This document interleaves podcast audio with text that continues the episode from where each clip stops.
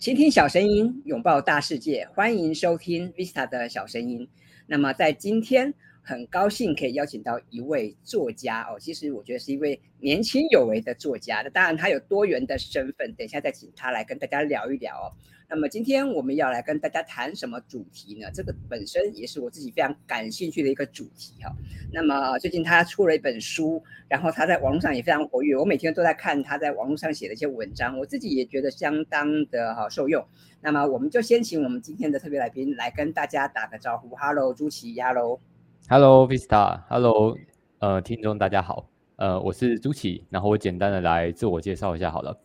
呃，我现在其实还有一份正职工作，然后我是在软体业，然后担任技术写手。那这个职位大家可能比较没有听过，那大家可以想象一下，其实就是，比如说你是使用苹果的手机，然后你可能不会用手机的话，你会到苹果的官网上面，然后去看苹果官方写的一些教学手册。那其实我的工作就是类似在写这样子的一个教学手册。然后我自己其实本身，呃。兴趣虽然很多，但其实这一两年主要都着重在就是研究各种的数位工具。对，我是一个非常喜欢就是研究各式各样数位工具的人，然后也会在网络上面，然后跟大家分享这些数位工具的使用方法。好，那么我很好奇哈，因为担任技术写手，想必你必须要对技术哈、对专业有一定程度的理解。那当然，对于写作这件事情，你也一定要非常爱好嘛。那么我很好奇哦，那朱骐你自己的背景呢？你你过去你是大学是学什么的呢？哦，我大学其实就是念资讯管理，对，就比较偏电脑的。好，所以其实算是这个哈本科系出身哈。那么我我自己以前也念过资管，我觉得这个资管其实蛮有意思，因为这个学学学门哈，感觉好像。呃，又含糊含糊了资讯，又牵涉到管理哈，好像蛮广广泛的哈，然后像就是可以去做很多的工作，可是其实资管又感觉让人家觉得说好像是非常专业的哈。那其实我非常开心看到这个朱骐现在有这么好的成就，那也很恭喜哈，你最近就出本出了本新书哈。那接下来我们就来聊聊你的新书啊，那么跟大家分享一下朱骐的新书叫做《知识复利笔记术》哈。那么各位你看看这个书名哈。是不是里面就有几个关键字哈？第一个当然是笔记术嘛，我们知道就是记笔记的方法。再来就是知识复利嘛。那么说到复利，当然大家都很喜欢，因为现在大家都想要追求财务自由，想要有被动收入，想要有复利啊。我们都都知道这个复利的效果是非常大的哈。那怎么样透过知识来达到复利？这个当然也是我们都很想要了解的。呃，在等一下的呃节目中，我们会请朱骐来多跟大家来分享哈。那是不是一开始先请你聊一聊啊？那么为什么你会想要写这本书呢？因为按理说你对于资管、你对于技术都很熟练的话，其实你有很多题材可以写啊。那么为什么你这本书你会特别着重在这个部分呢？嗯，其实最主要是因为我在二零一九年的时候，然后那时候看到电脑玩物站长 e s r 然后他有一天他就在他的部落格，然后介绍了这个卡片和笔记法。然后，因为我本身其实就是一个非常喜欢做笔记的人，因为我以前有在呃看电脑玩物站长可能分享像 Evernote 相关的一些笔记术，然后我就发现，哎，怎么有一个笔记方法，呃，称呼就这么的特别，就叫做卡片和笔记法。然后我就从一九年，好，然后我就开始不小心就是 坠入了这个坑，对，因为卡片和笔记法一研究下去之后，就发现不得了，有太多太多的东西可以研究了。然后后来，呃，陆续从一九年、二零年、二一年，然后研究这么多的内容，然后还有包含这个笔记方法，它搭配啊、可以跟一些数位工具结合。然后我就想说，那自己既然已经研究了这么多了，不如把它整理起来，然后可以用比较系统化的方式，然后分享给其他人，大概是这样。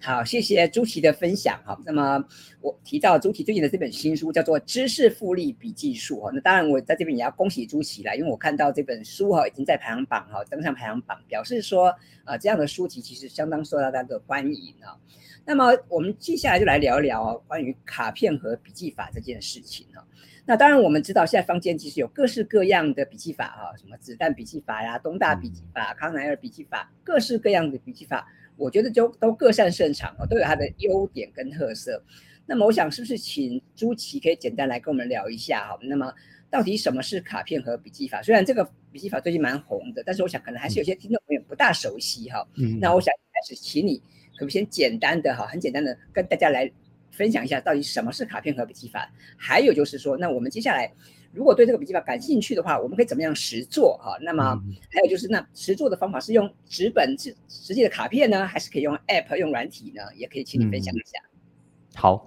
那呃，我先讲第一个问题好了，就是卡片和笔记法跟坊间这么多笔记方法到底差在哪里？我觉得它最大的差别就是它不只教你一种格式，它其实教你一种系统。呃，所谓的系统，其实大家不用把它想太困难，你只要想一个问题就好了。因为过去不管是像康奈尔笔记法，或是可能子弹笔记法等等这些。它都是教你一个怎么样记笔记的格式，好，它可能会画一些线，然后你可能在这些线形成的格子里面，你专门去记录一些内容。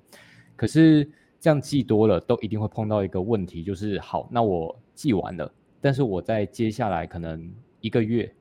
两个月，甚至一年之后，那我要怎么样把就是这些我曾经记下来的笔记，然后甚至把它可能总结在一起，然后形成一个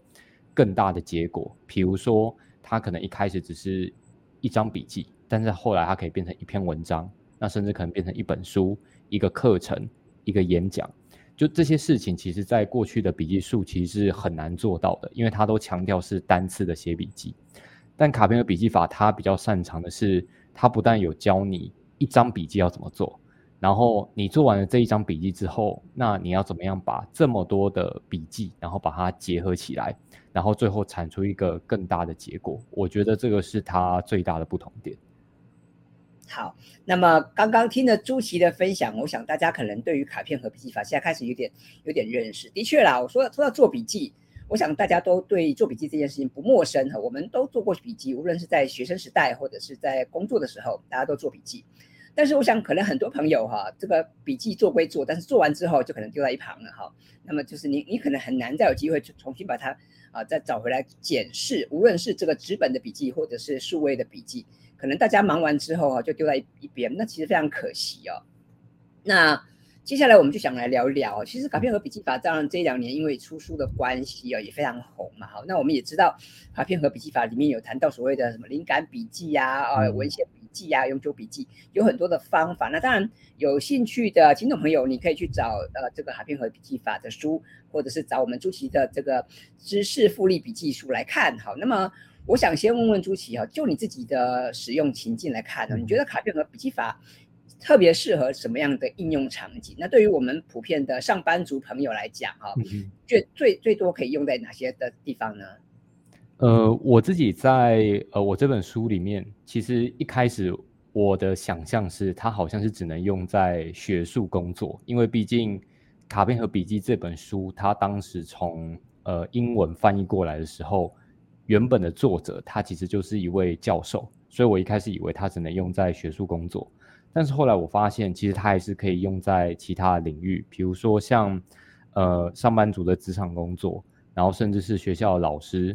呃，学校的学生，然后甚至是创作者，其实本身都可以使用卡片和笔记法。那具体到底可以产出什么样的结果呢？比如说像职场工作者，你可能就需要写，比如说你的绩效考核报告，因为它可能是一个三个月甚至是半年，你必须要累积你琐碎的成果，然后你要写成一个报告。那老师的话，可能是你要完成一个很长的课纲，可能是呃一个礼拜，或甚至可能是一学期的课纲。那学生的话，那大家就会呃，可能也会有感觉，因为毕竟大家都当过学生嘛。你可能在以前，你会需要把你可能在日常你所记下来的笔记，然后你可能要在期中考、期末考的时候，你要把它总结起来，你才能够考试。那创作者的话更不用说了，因为包含你可能每天可能要写一些 Facebook 或是 IG 上面的短文，那你可能呃，甚至有些人可能会经营像电子报，或是像 Podcast 或是 YouTube。这些内容其实都会需要非常长的内容，那卡片的笔记法其实都是可以帮助在呃这些场景上面。好，谢谢朱熹的分享哦。那我自己听了哈，我也觉得很有感受，因为我最近也在用卡片和笔记法，其实已经用了好段时间了哈。那么呃，尤其是我最近重返校园，重新当学生了，那么现在这个每天有读不完的 paper 哈，哇。这个博班的生活是很是考验哈，所以我觉得这个记记记笔记非常重要，然后用卡片和笔记法，我觉得的确可以帮上很多的忙。不过在这边，我想请教朱骐一个问题哦，可能也是很多朋友哈刚开始接触到卡片和笔记法会有一个疑问哈，就是有关于编码的问题。嗯嗯嗯，因为我想可能大家都有那个完美主义以后的那个倾向，或者是希望说我一开始就把笔记写得很好，把它整理得很好。所以对于像编码这件事情啊，那么如果一开始哎你觉得哎还好像好像没有编对呀哈，或者是好像有点混、嗯、混乱，那怎么办呢？那么朱骐可有什么建议啊？其实呃编码这件事情在原书里面它的附录有附到，可是它完全没有教学，所以。呃，如果大家想要多了解编码这件事情的话，就是目前只有两个管道，一个就是去看国外的论文，对，因为国外有论文专门教怎么编码。那另外的话，就是我这本书里面也有分享一些编码的方法。那编码这件事情，其实我觉得它可以分成你是初学者，跟你是稍微用了一些卡片和笔记法之后的呃进阶者，可以用这两个阶段来看。如果你是初学者的话，其实我并不会觉得你一定要使用编码。但是你一定要掌握的一个技巧叫做索引笔记。呃，所谓的索引笔记，它不是一个什么新的名词，大家可以把它想象成，比如说你去图书馆找书，那图书馆可能有五百呃上千本的书，那图书馆员要怎么样很快速的找到这些书呢？他们会去记一个东西叫做索引的目录，就是它可以有一张呃白纸上面，它可能只记了书名，那他可以直接很快的扫过这些书名，然后去找到说哦这个书可能在。二一一点一，好，然后他就可以到这个书柜去找。那卡片和笔记法也是类似的道理，就是你一开始你可能要先记一个索引，然后把你曾经写过所有的卡片，你都要放在一则笔记上面。那这样子的话，你就不需要呃，不管你是使用数位软体，你可能要呃按下搜寻键，然后盲目的搜寻。那或是如果你是用纸本的话，你真的要一张一张摊开来找，呃，那样的效率就会变得非常的差。所以索引笔记它其实就是帮助你可以用一张纸或甚至两张纸，就很快速的去看到你想要找的那张卡片。那至于如果你已经是进阶者的话，那你可以再学习编码。那编码的话，呃，就如 Vista 刚才有讲到的，很多人可能一开始都会觉得，哎，如果编不好，那后面会不会越错越多？那我自己个人的经验是，因为其实一开始大家其实都会有这样的倾向，我自己也有，然后。我自己大概是编到可能第五十章或甚至一百章之后，其实我就觉得编码这件事情，其实它真正的好处，其实是在你在做编码这件事情的过程的时候，你可以享受到它的好处。那至于你有没有编对这件事情，我个人觉得到后面你真的使用的时候，其实没有太大的影响。那呃，我我简单花大概三十秒时间讲一下为什么编码这件事情会有好处。因为编码这件事情，它其实会强迫你在你写完一张卡片之后，然后你要去很快的扫过你现在卡片盒里面记下来的所有卡片，然后你可能要去定位说，假设我今天这一张卡片，它真的可能只能接在某一张卡片的后面的话，那我应该把它放在哪一张卡片之后？那这件事情其实它会强迫你去决定说，哎，那我未来我会希望这张卡片可能跟哪一张卡片，我想要一起看到它。对，那这件事情其实是没有那么容易的，所以他会强迫你一定要去思考。对，那在做这件事情的过程当中，你就可以把你以前写的笔记跟你当下现在的这则，呃，你要叫卡片或是笔记都可以，你就可以把它连接起来。我觉得这个其实就是编码它真正的好处，这样子。好，那么我想。经过朱骐的分享跟讲解，我想大家现在应该可以比较放心了哈。就当然编码是一个很好的方法，但是可能大家一开始不要太执着于这个细节哈。可能就像朱骐老师说的哦，我们先开始行动嘛，好，然后先开始做。那做的过程中，当然你就可以去修正，你就可以去找到更正确的方向。我也觉得这样是蛮好的。那么如果一开始大家都想要有一个完美的编码系统，我想一来要花很多时间，嗯、二来其实这也不大贴近现实了哈。因为现实其实我们很多时候我们都需要。去做很多的修正嘛，我想，呃，还是应该先行动好，然后再慢慢去求到这个完美，这是一个比较理想的状态。好，那我们接下来来聊一聊啊，我们聊到这个朱骐老师的这本新书哈，这本书的书名叫做《知识复利笔记术》。那当然，我刚刚提到哈，哇，他这本书的书名上面至少就有两三个重要的关键字嘛，第一个是笔记数，再来就是知识复利。那当然，我们都知道知识就是力量，我们也知道知识哈可以让我们有这个产生复利哈。所以很好奇的就是说，那怎么样透过做笔记哈来创造知识复利？因为以往我们做笔记的这个用途或者是这个需求是很明确的哈，你可能是为了准备考试，好，你可能是因为要做会议记录。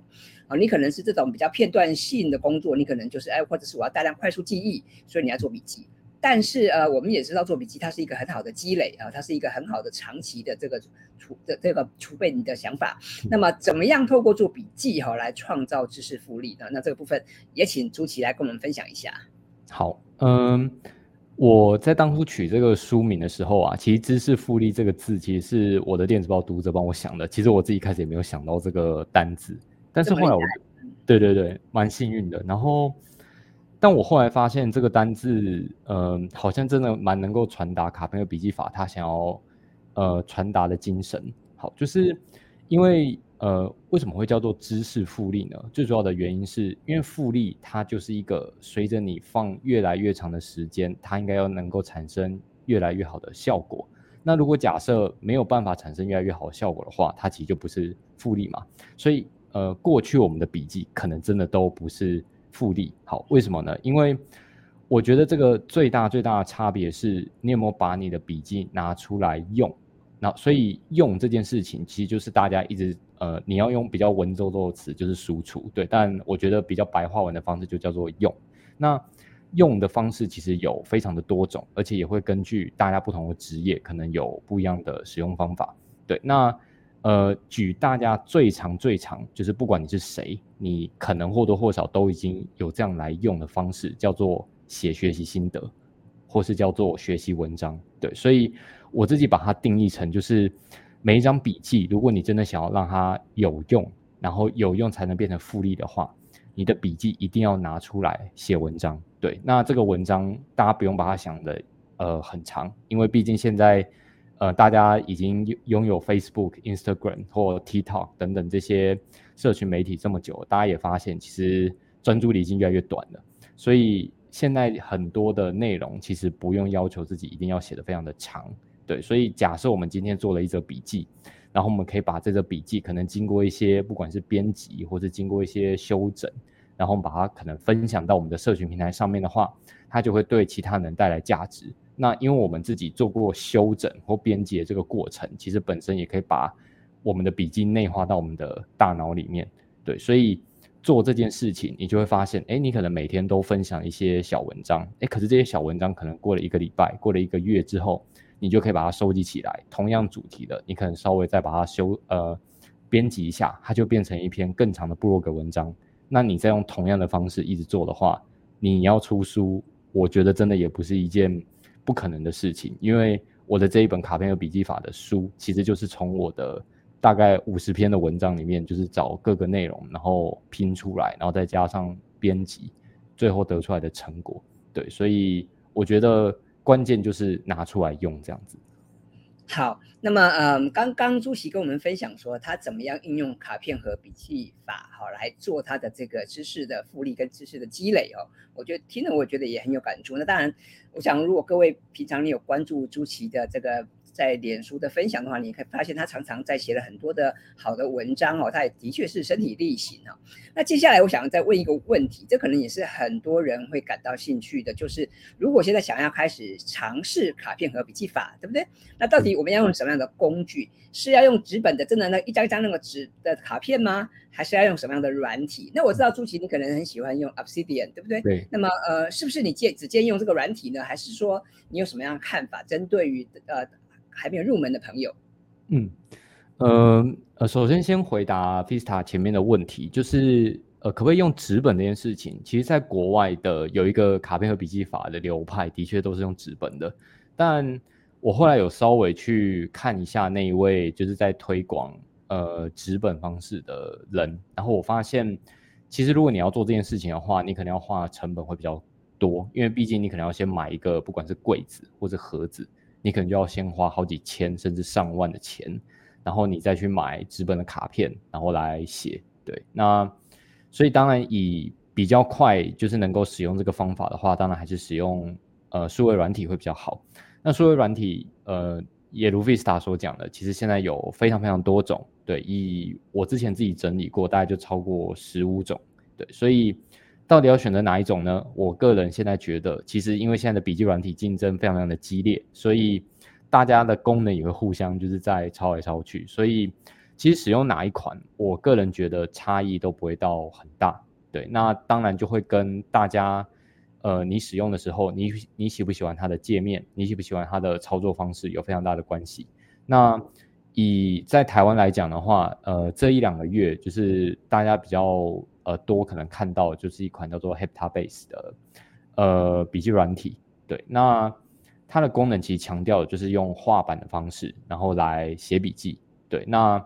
呃，虽然我对所有就是问我这个问题的人，我都会讲说，就是因为毕竟它是台湾的团队所发明的，所以大家可以去用用看。对，但以我自己来讲，因为我是在去年 Heptabase 那时候在非常草创的时候，其实我就已经有订阅一年，然后后来我呃我就退订了。那呃也跟呃好不好用其实没有关系，因为我觉得这其实就是一个取舍，因为笔记软体它的同质性很高。所以，像可能我同时尝试了四到五款，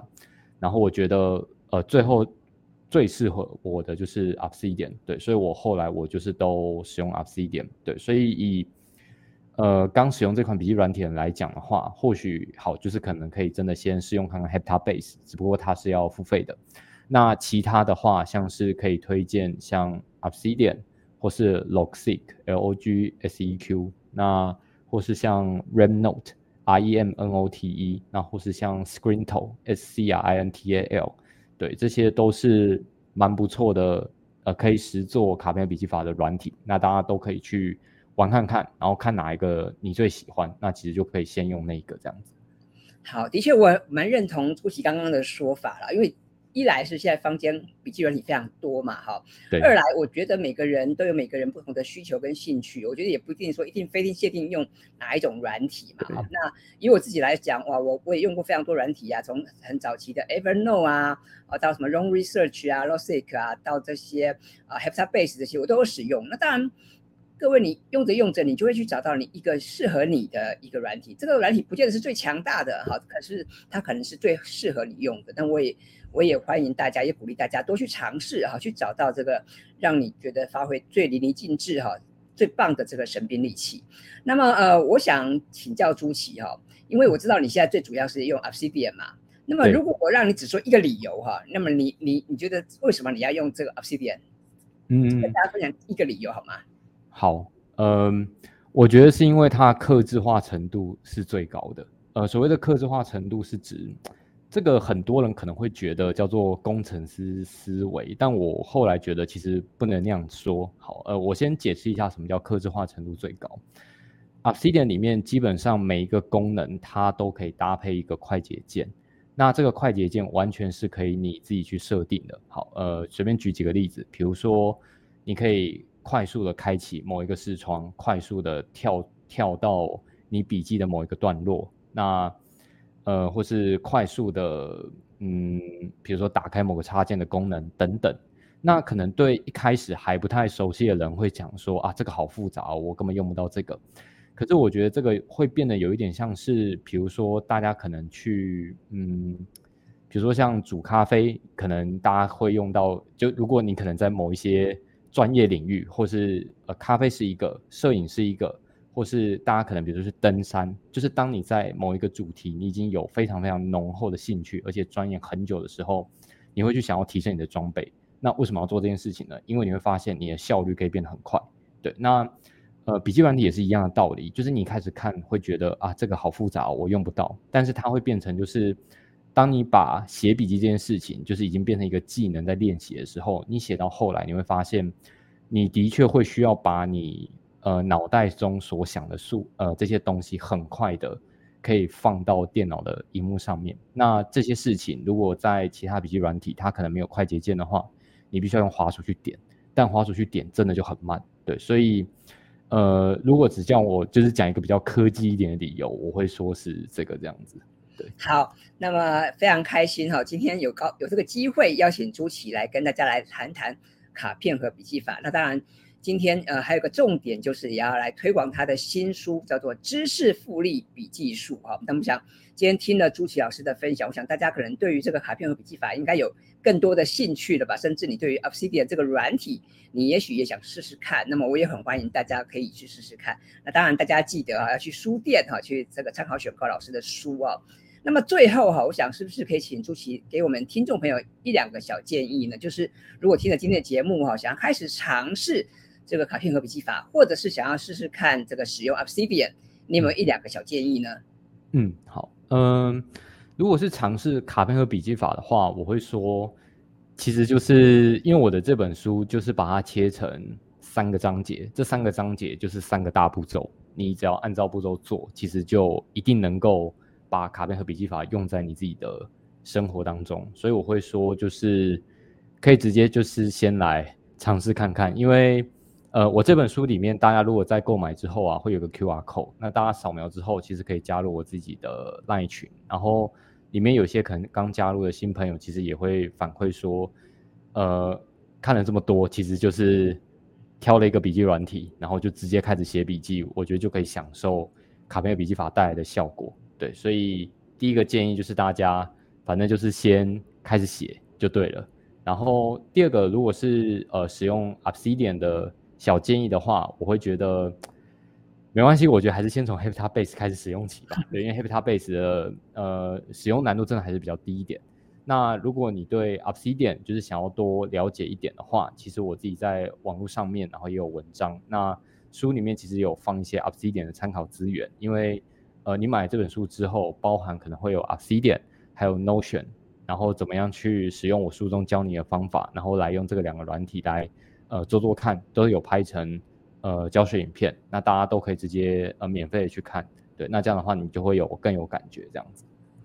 好，那今天真的非常开心，可以邀请邀请朱熹老师来跟我们分享他的新书，好，还有就是介绍卡片和笔记法。我觉得朱熹老师好像也像是这个卡片和笔记法的推广大使一样。啊。那么我会把这个朱熹老师的个人的自媒体，包括像网站啊、电子报啊，或者是一些相关的数位产品啊、课程，都放在我们这个节目的说明栏。那么也欢迎大家哈，可以呃听了今天的节目之后，之后除了去买老师的书来看之外，哈，也可以订订阅老师的电子报啊，或是多看看老师的官网啊，那上面可以有很多的情报，其实都可以得到很多的收获。那么我想，呃，当然。光看书还不够啊，我觉得行动也很重要嘛，哈，就是我们光知道这些原理哈，这个只是一个刚开始、刚起步而已，更重要的是我们要持续行动哈。那我们今天其实聊了蛮多的哈，那么我想关于卡片和笔记法，当然它有它一套完整的学理啦。那我想这个部分呢，呃，当然有兴趣的朋友，你可以透过看书的方式得到有系统化的这个认知，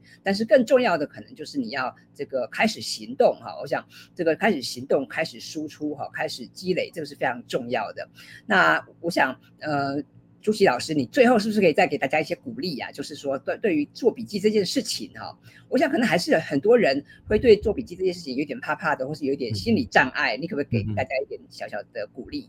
哦，好，嗯，其实我觉得做笔记这件事情啊，大家可以不用忘记，你在学生的时候，其实大家都做过一模一样的事情。然后做笔记这件事情，其实它的定义很单纯，它就只是。为了帮助我们记忆，就是我们很容易忘记的东西。对，那其实你只要这样想的话，你就会发现，其实你就只是把你看书的时候，你可能想到一些东西，顺手的写下来。那或许你在未来，你可能已经忘记了书中百分之九十五趴的内容，但是那五趴你所写下来的内容，会是你记忆最深刻的。其实笔记它最想要帮助大家，其实就只有这一个。所以你只要想说，你只要记下来了，你未来的自己。你就可以在跟你过去的自己有点像是互相学习合作的感觉，对，我觉得这是一件蛮有趣的事情，所以会蛮鼓励大家就是开始养成写笔记的习惯。